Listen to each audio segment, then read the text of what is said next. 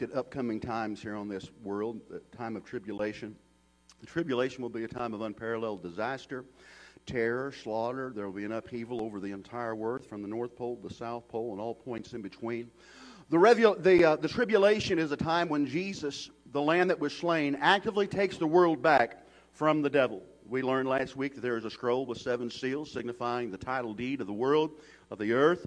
And there was only one who was worthy in the entire universe who was worthy to open the seals, and that was the Lamb that was slain. So we know that Jesus begins to break them seals open in Revelation chapter 6. And as every seal is broken, there's a new judgment that is poured out on the earth. The first was the rider on the white horse, an antichrist with an arrow with no bow, with no arrows. Uh, crown given to him. The second one was a red horse to make war all over the world. The second one was a black horse uh, who brings death through pestilence and war and disease and epidemic and pandemic and, and slaughter and, and, and martyrdom and things like that. Then we see that the prayers of all those saints, those Christians that died during the tribulation, they're praying to God, and their prayers are stored underneath the, the altar in the heavenly temple. And that's where they begin to pool. And those are the things that trigger the, the sixth seal, which is when God says, Step back, I'll shake the world. Every other time he's in, in the seals, he used a, a right the four horsemen of the apocalypse. The fifth one was the prayer of the saints that's moved into the sixth seal. Uh, God opens it up himself and just begins to pour earthquakes and tornadoes and hurricanes and tsunamis and disasters upon the world. It's not a good time. At the beginning of the tribulation, the church has been raptured. The church has been gathered up and removed from the planet. The church no longer has a factor in the great tribulation because they have been removed. But what we're going to see today is that during the tribulation, God sends a evangelistic, supernaturally Teflon coated group of evangelists out into the world to preach the gospel. 144,000 Jewish Christians and I want to show that to you today. But, but during the Great Tribulation, although the church is gone, God sends out this evangelistic team of 144,000 spirit filled Jewish Christians to bring the gospel into the world for those who have never heard. We're going to elaborate on that today. It's that sixth seal marking the day of the great day of the Lord. This is when everything kind of hits the fan. It is horrific climax to, to what's been going on. God releases his judgments until now, where we are in the book of Revelation. He assigned angels to, uh, to, to, uh, to promulgate punishment, but now God is doing them. In January, we're going to see the judgment of the seventh seal because out of the seventh seal comes the trumpet judgments and the bowl judgments, which we will get to in January. We're going to step back in December and I'm going to do Christmas. But when we go back into season two of God Wins, it'll be in January, and we're going to see what happens when that seventh seal is broken. In Revelation 6, there's no doubt that the sixth seal is broken, and the identity of the one giving judgment is God. The one who is giving judgment in the world during the Great Tribulation is God. However, he will use the enemy, he will use Satan to get his judgment on the world. He will use the enemy to, to cast judgment upon humanity. That's what he does. In Revelation 6, there's no doubt who the one is issuing judgment. There's also no doubt who the instrument of that judgment is. God is using the devil, Satan, and the host of, of hell to to release hell on the earth. Now, church, I want you to understand something. God doesn't just turn the world over to the devil for seven years during the Great Tribulation and says, hey, have at it. Do whatever you want. Every step of the way in the tribulation, you need to understand something. Your God is calling every shot. The devil doesn't do anything without God's approval or without working in God's will or plan. So, for these seven years, the devil is doing everything that God wants to do as far as releasing judgment upon the world. During the tribulation, God is pouring judgment about, uh, uh, God is pouring judgment out upon the world and upon humanity. Let's go to chapter 7. This is where we are today. Uh, William Newell, in his commentary, calls this a parenthetical chapter. John MacArthur calls this a, um, an interlude chapter. This is kind of really a chapter that tells us what's going on up in heaven during the Great Tribulation what's going down when the four horsemen are on the planet. Uh, we're going to see uh, in, in this text today, it interprets the events taking place on earth because while, while, while there's war happening here and famine happening here, a quarter of the world's population is slaughtered here. Uh, people have succumbed to starvation, the Holocaust of Christians, disease. I want to know what's going on in heaven while all hell's breaking loose on this earth. That's what chapter 7 is in the book of Revelation. I want to give you all the, I, I, wish I could give you all the answers, but I can't because I don't know all the answers. There are some things that simply are known by God, they are the secret things of God. Uh, Deuteronomy chapter 29, verse 29 says this He says, There are just some things that God only knows, they are the secret things of God. However, there are things that have been revealed to us that, that we should be doing. You know what? We may not be able to have all the answers of Revelation, but don't let that stop you from loving your neighbor like Jesus. You may not understand all of Revelation, but don't let that stop you from loving God with all your heart, mind, soul, and strength. Just because we don't understand everything, don't let that stop you from believing and doing what we do understand. Don't let that stop you from loving God, loving people, and living like Jesus. During the Great Tribulation, it's hard for us to imagine that somebody, after the rapture has occurred and all hell's broke loose on the earth, it's hard for us to imagine somebody would say, eh, Yeah, I'm going to follow the devil. I don't want that Jesus stuff. It's hard for us to imagine that somebody would reject Christ and choose Satan during the Great Tribulation, especially when all this stuff's going on. But, church, can I tell you something? There's no tribulation going on right now, but people will still pick the devil over Jesus. They still do. That's why they're not here today. And you're saying, oh, preacher, you don't have to go to church to be a Christian. You're absolutely right. Then tell them, well, tell me how you show God you love Him. You're here today because you love Him. No other reason. Church, when the Great Tribulation occurs, the church has been gathered up and raptured out of the earth. It will be a sad time on this planet. It will be a sad time for people. And I'm going to tell you this Church, if a person has rejected Jesus before the rapture, if a person has rejected the gospel before the rapture, I'm going to give you a little bit of speculation this morning, but I'm also going to give you scripture to back up my speculation, and I could be wrong on this. But I have a feeling that if you've rejected Jesus before the rapture, you won't be able to tell him yes after the rapture. You won't be able to receive him. Preach, where you get that from? I'm going to show you. 2 Thessalonians chapter 2, verse 9 through 12. Paul's talking about the end. And basically, what I think he's saying is that after the, the rapture, there is no second chance for you to receive Jesus. If you've never heard, if you've never heard the gospel. Now, if you haven't heard the gospel and you hear the gospel in the Great Tribulation, I believe you can be saved. But if you rejected him before the rapture, I don't think you can tell him yes when it hits the fan. Let me show you where I get that from. The coming of the lawless one, and we've actually talked about this passage. We've read this passage. The lawless one is the Antichrist, the one on the white horse, the first seal. Will be in accordance with the work of Satan, displayed all kinds of counterfeit miracles, signs, and wonders. He's not had an original thought in his mind. It's all counterfeit. And every sort of evil that deceives those who are perishing.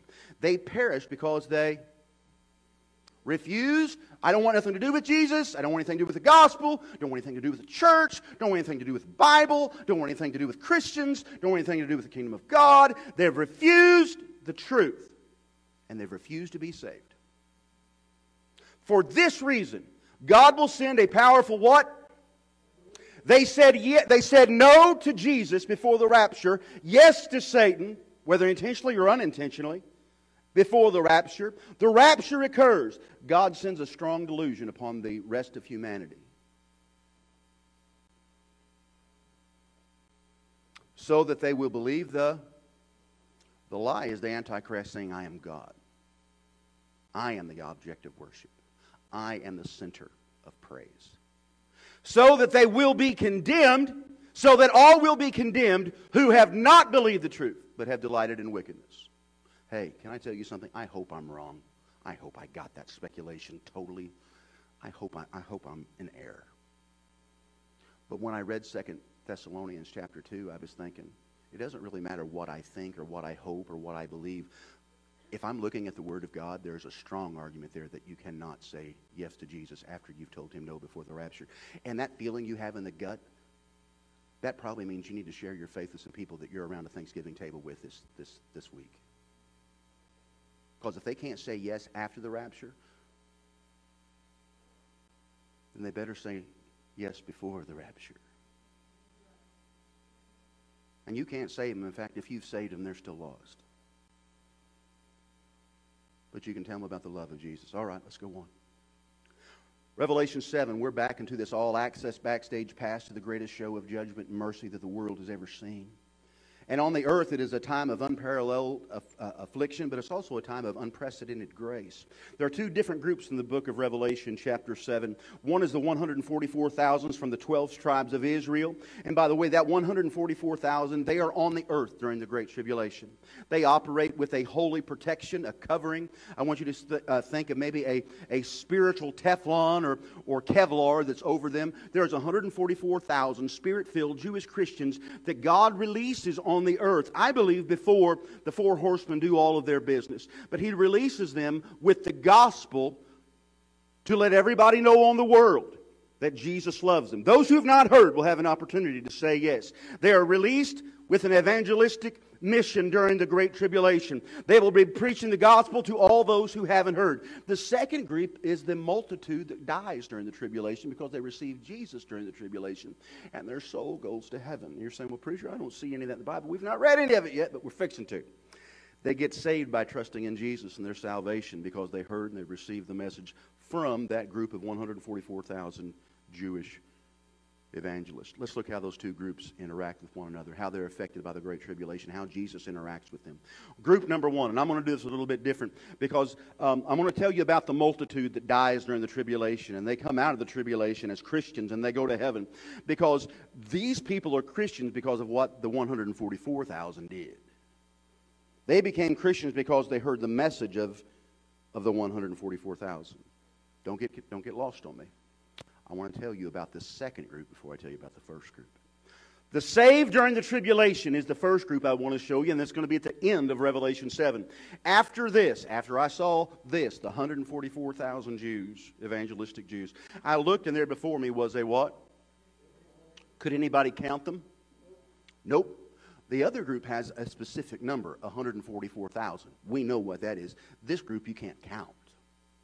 Two different groups.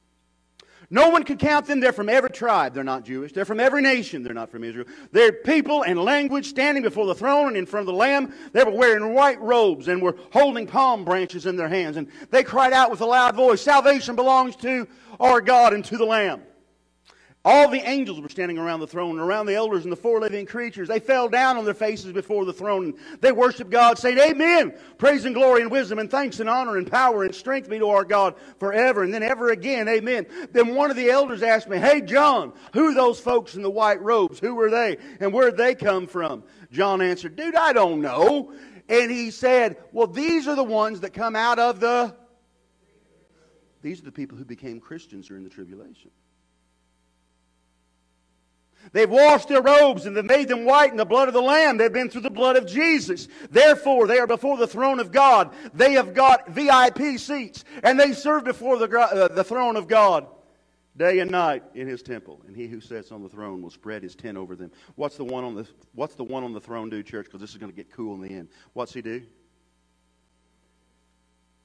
He puts his, his, his tent over them. That means he has to lean forward to them. Well, what's that mean? What's that mean, preach? Well, this is what that means. Never again will they hunger. Never again will they thirst. Never again will the sun beat upon them or any scorching heat. Church, at the sixth seal, God says, I will shake the earth, the sea will, will become, you know, all these things, and the sky will be black. Uh, the sun will scorch the earth. There won't be any crops. There won't be any food. What we're seeing in Revelation 7, God is saying these people suffered during the Great Tribulation. The sun beat down upon them. They were thirsty. They were hungry. They were persecuted. They were slaughtered. They were murdered. But when they died, they went straight to heaven. These are the folks who received Jesus in the tribulation reject the devil during the tribulation and lose their life in the tribulation. Whether because they get their head cut off or because they starve to death. But they are there because they heard the gospel message. Church, this group that hears the gospel, they die during the tribulation, they go to heaven, they are not objects of God's judgment. They don't die because God's judging them. You don't die because God's judging you. My friend, you're saved. You were born again. You're a new child. You're a new person. You're in the family of God. You don't die as judgment. You die as a way for God to bring you into His presence. He uses death to bring us to glory. When we see the devil running this world for seven years, he's not doing it under his own power or his own authority. God is using the enemy to bring people into the presence of God. He was, he's using them. They are innumerable, these, this multitude. They are innumerable. There's all nationalities. They are culturally varied. There is white, black, brown, yellow, off white. You want to name it. The Bible says they are there. Now, I want you to see something Billy Graham said, and this is awesome. Jesus was not a white man. He was not a black man. He came from the part of the world that touches Africa and Asia and Europe. But Christianity is not a white man's religion. And don't let anyone tell you that it is white or black. Christ belongs to all people, He belongs to the whole world. Gee, uh, y'all, this isn't a white man or a black man thing or a yellow man thing. For God so loved the world. And here's the amazing thing, church. I believe when all of us from all races get closer to the cross of Christ, we'll get closer to one another. Because we'll understand we're all sinners in light of the holiness and glory of God. Even when hell was released on earth during that seven year tribulation, God still loves the world. He's still providing a way for those who've never heard to receive salvation. These people in the Great Tribulation, in the latter part of Revelation 7, these people have been delivered from the horrors of earth and they entered into the glory of heaven. There are palm branches going on, which is a callback to the Old Testament. During the Feast of Tabernacles, the Jews would wave branches representing their freedom from Egypt and the Pharaoh, entering into the promised land and the presence of God being with them. As the Great Tribulation saints are waving the branches, they're saying, God is here. He's taken us out of the hell that was in the world, and we're in the promised land. It was all a symbol. It was all a foreshadowing. It was all a type and shadow that we saw in the Old Testament being done in the book of Revelation. That's why it's important that we know a little bit about our Jewish roots. They're innumerable. They're white, black, brown, yellow. They're holding branches. And do you notice what they get when they first get there? What's their clothes look like? They get the uniform. They get the uniform because they're, they're standing in the glorious uh, uh, holiness of God. And they're, they're this uniform. The Bible says that they're singing. So they've got new swag on. They're singing a new song. And they're serving God day and night. Man, these people are happy. They are excited. They just left the hell of the great tribulation because somebody told them about Jesus. Weren't you glad somebody told you about Jesus? Before it was too late. Who told them about Jesus? Who told them about the good news? Who told these people who got saved in the tribulation about the, about the gospel of Jesus? Well, I introduced the tribulation Christians first because they were actually told about Jesus by this first group, the 144,000. The reason why they're in Revelation 7 is because the 144,000 preach the gospel to all the world. These great tribulation saints are the ones who say yes to Jesus during the tribulation. These people are responsible for these people coming to Christ. I want to talk about these people, the 144,000. This is what the Bible says. Revelation chapter 7, verse 1. After this, after this, by the way, would have been the sixth seal of Revelation 6. I saw four angels standing at the four corners of the earth, holding back the four winds of the earth to prevent any wind from blowing on the land or the sea or any of the trees. This is when, this is when there's no wind. This is when uh, famine and disaster break out on the earth. What we're seeing right there is the beginning of the great tribulation, holding the wind back in the sea. Then I saw another angel coming up from the east, having the seal of the living God he called out with a loud voice to the four angels who are about to release hell on the earth, who've been given power to harm the land and the sea, issuing judgment upon the world and humanity. Don't harm the land or the sea or the trees yet. Don't do it yet. Hold up. Not until we put the seal on the head, until we put the seal on the head of the servants of God. Church, say servants of God. This is not a trick question. What does a servant of God do? They serve God. And what they're doing to serve God in these latter days is to share the gospel with everybody on the world. They are serving Him by preaching the gospel.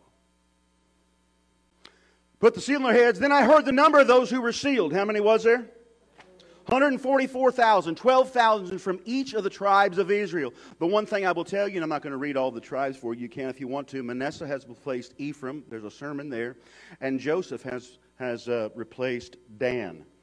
Uh, Dan was a town up in northern Israel that uh, got into idolatry and pagan worship. Lots of people think that sometimes the Antichrist will come from the tribe of Dan. uh, that, that's another story. I preached that on a Wednesday night about two years ago, but uh, that's another sermon for another time. Uh, but there are 144,000 ethnic Jews from Israel that are released upon the earth during the Great Tribulation. They are protected with a supernatural protection. During the Great Tribulation, the gospel will be preached to all the nations by a supernaturally protected Teflon evangelistic gospel preachers from Israel. Well, I, I think we can see Revelation 7 much clearer if I bring what Jesus said about the world being preached the gospel and then the end come. I'm going to show you this text in the book of Matthew, and I want you to think about this text in the light of the first day of the Great Tribulation. When this 144,000 has been blessed from heaven to be released on the earth. And these 144,000, they weren't in heaven and then came to earth, they were already on the earth. But, this, but they have a covering on them, a protection that all the stuff that's going on in the world will not affect them. You want to, here's the thought for me. You know what Jesus did with 12 spirit filled Christians for the last 2,000 years? That's why you're here. Because one spirit filled Christian 2,000 years ago in Israel spread the gospel, and that's why you received it. Can you imagine what God will do with 144,000 Peter, James, and Johns running around this planet? Can't kill them, can't shoot them, can't hang them, can't burn them, can't starve them, can't dehydrate them. They're all, I mean, it's like Superman evangelists. All right. Matthew 24, 14. The good news about God's kingdom. The good news about God's kingdom will be preached to all the world, to every nation, and then what? Growing up, I'm going to tell you what Miss Pam and I thought. We always thought that that meant before the rapture would occur, everybody has to hear the gospel. Even the little pygmies down in, in Africa. Then the rapture can happen. What if I tell you that this really may not be what that text? Uh, what if I told you that, that, that, that this text applies after the rapture? Because can I tell you something? The rapture is not the end. The rapture is the beginning of the end. The rapture is the beginning of the Great Tribulation. The end is not yet. So, I want to read that text to you again, then I want you to think about what we just read in Revelation 7. The good news about God's kingdom will be preached in all the world to every nation. How? 144,000 Jewish evangelists released to the world to preach the gospel. Why? Because the church isn't there. The Christians are not. They've been removed, they've been gathered up. That gospel is preached all around the world after the rapture, and then what happens? And then the end. Well, how is that gospel preached? Without 144,000 servants of God who come from Jewish descendants, 12,000 from each tribe, supernaturally protected by the, from the wrath of God being spilled out by the scroll. They go through the great tribulation, preaching, baptizing, making disciples in the name of Jesus. How, and here's the thing.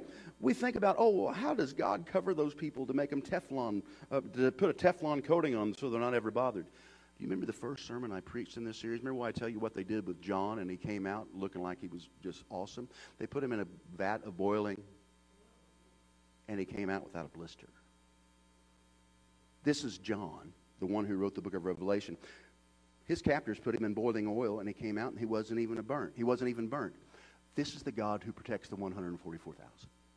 There was another account of John drinking poison as a way to execute him didn't die. Some people believe that that is a, uh, a fulfillment of Mark chapter 16, where it says, You'll be bit by a venomous snake and you will not die, and you will drink poison and not die.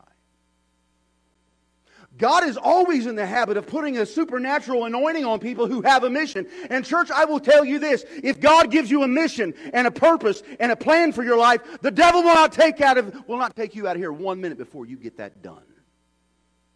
God has a plan and a purpose for you. These people have a purpose to win the world to Jesus. Church, if God can change the world with 12 spirit filled Jewish Christians 2,000 years ago, what do you think he could do with one spirit filled church in Randolph County? What could he do with you? What could he do with us? How could we reach? Well, think what God could do with this little church. And, church, I believe that little is much when God's in it. And may God use us for such a time as these during the Great Tribulation. It's hard for us to imagine somebody accepting the devil and rejecting Jesus. Pick Jesus. I'm pick the devil over Jesus. Man, just be sad, but y'all. But there are people who prefer the devil over Satan today. Now, those who reject Jesus today are, are just as condemned as those who reject Jesus in the tribulation. You die today without Jesus, you will be in the same hell that the people who've rejected Jesus to the rapture and afterwards, you will be in the same hell as them. The people who reject Jesus during the Great Tribulation, they've never heard. Uh, those who reject Jesus, church, they stand just as condemned as those who die without Jesus today. There's not, another, there's not another level of hell for those Great Tribulation folks to go to. There's not another level of hell for people to go to today. If you've been holding off your decision of accepting Jesus as Savior, don't hold off a minute longer. You may not have it.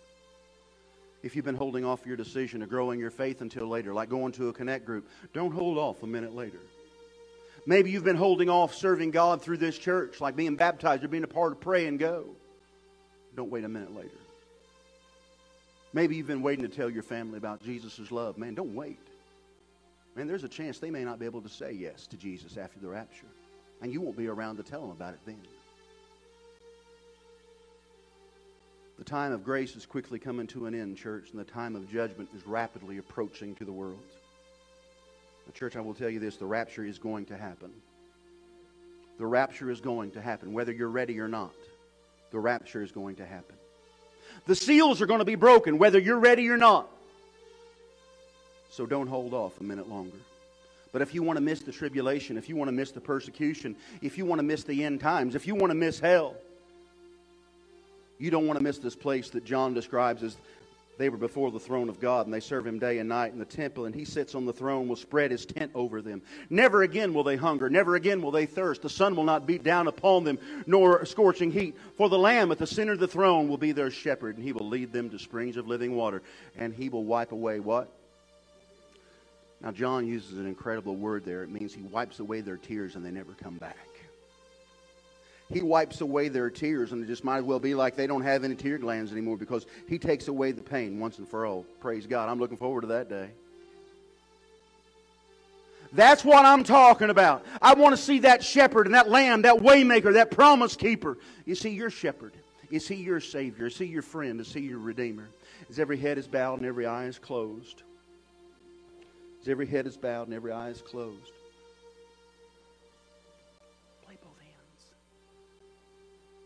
Today, if you've not given Jesus your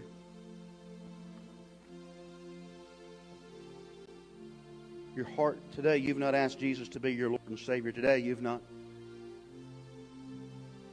been serious about your surrender to Him.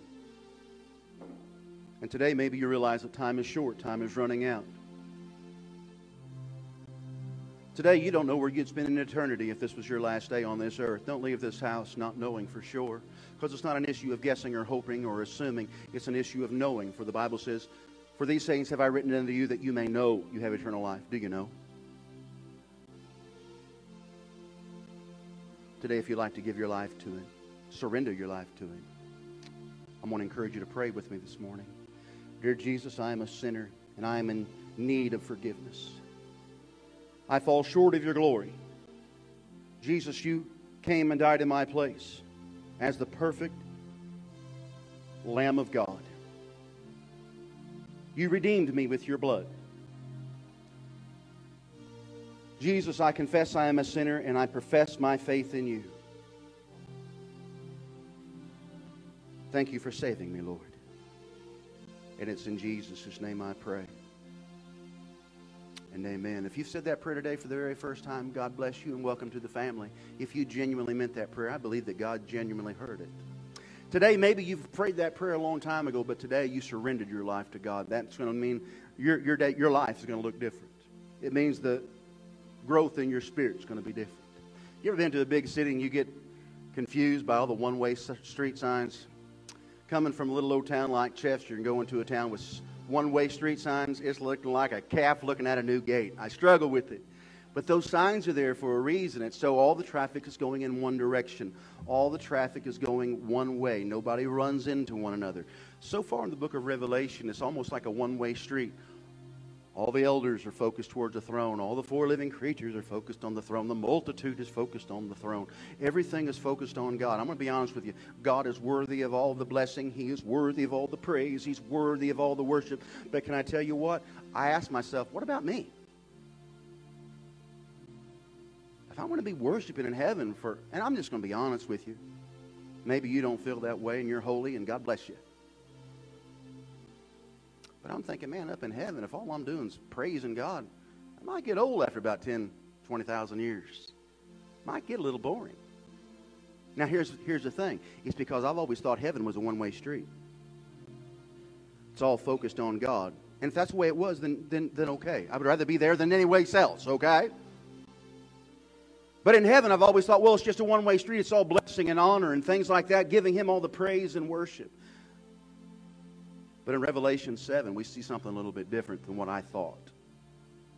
In Revelation 7, we see a multitude of people from every tribe and every tongue and every language in every people group, and they're all praising God and they're all praising the Lamb. And once again, it all looks like it's a one way street. It's all about Him. But by the time we get to the end of the verse, the one who was seated on the throne is now moving forward and He's covering them with his hands. Church, I've got good news for you. When you get to heaven, it's not just about God, but it's also God being your best friend.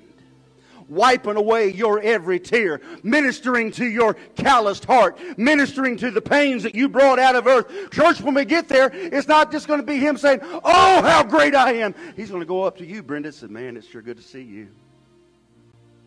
How you doing, kid? Welcome home. Well, that's a lot different than a one way street, isn't it? That's not just about me going to God, that's also Him coming to me. That's heaven. That's heaven, my friend. God's relationship with us is a two way street, even in eternity. And this is easy to forget while we're on earth praising Him and serving God, and we're not able to physically see God. But, church, when we get to heaven, we'll see the God that we've been praying to, the God that we've been loving in our heart, the God we've been serving that we've not seen with our eyes. But, church, when we get in them gates, our faith become our sight.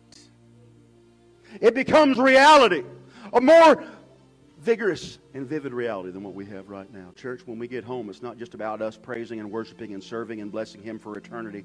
It's also about leaning, it's also about Him leaning into us and wiping away our tears. But, church, I've got great news for you.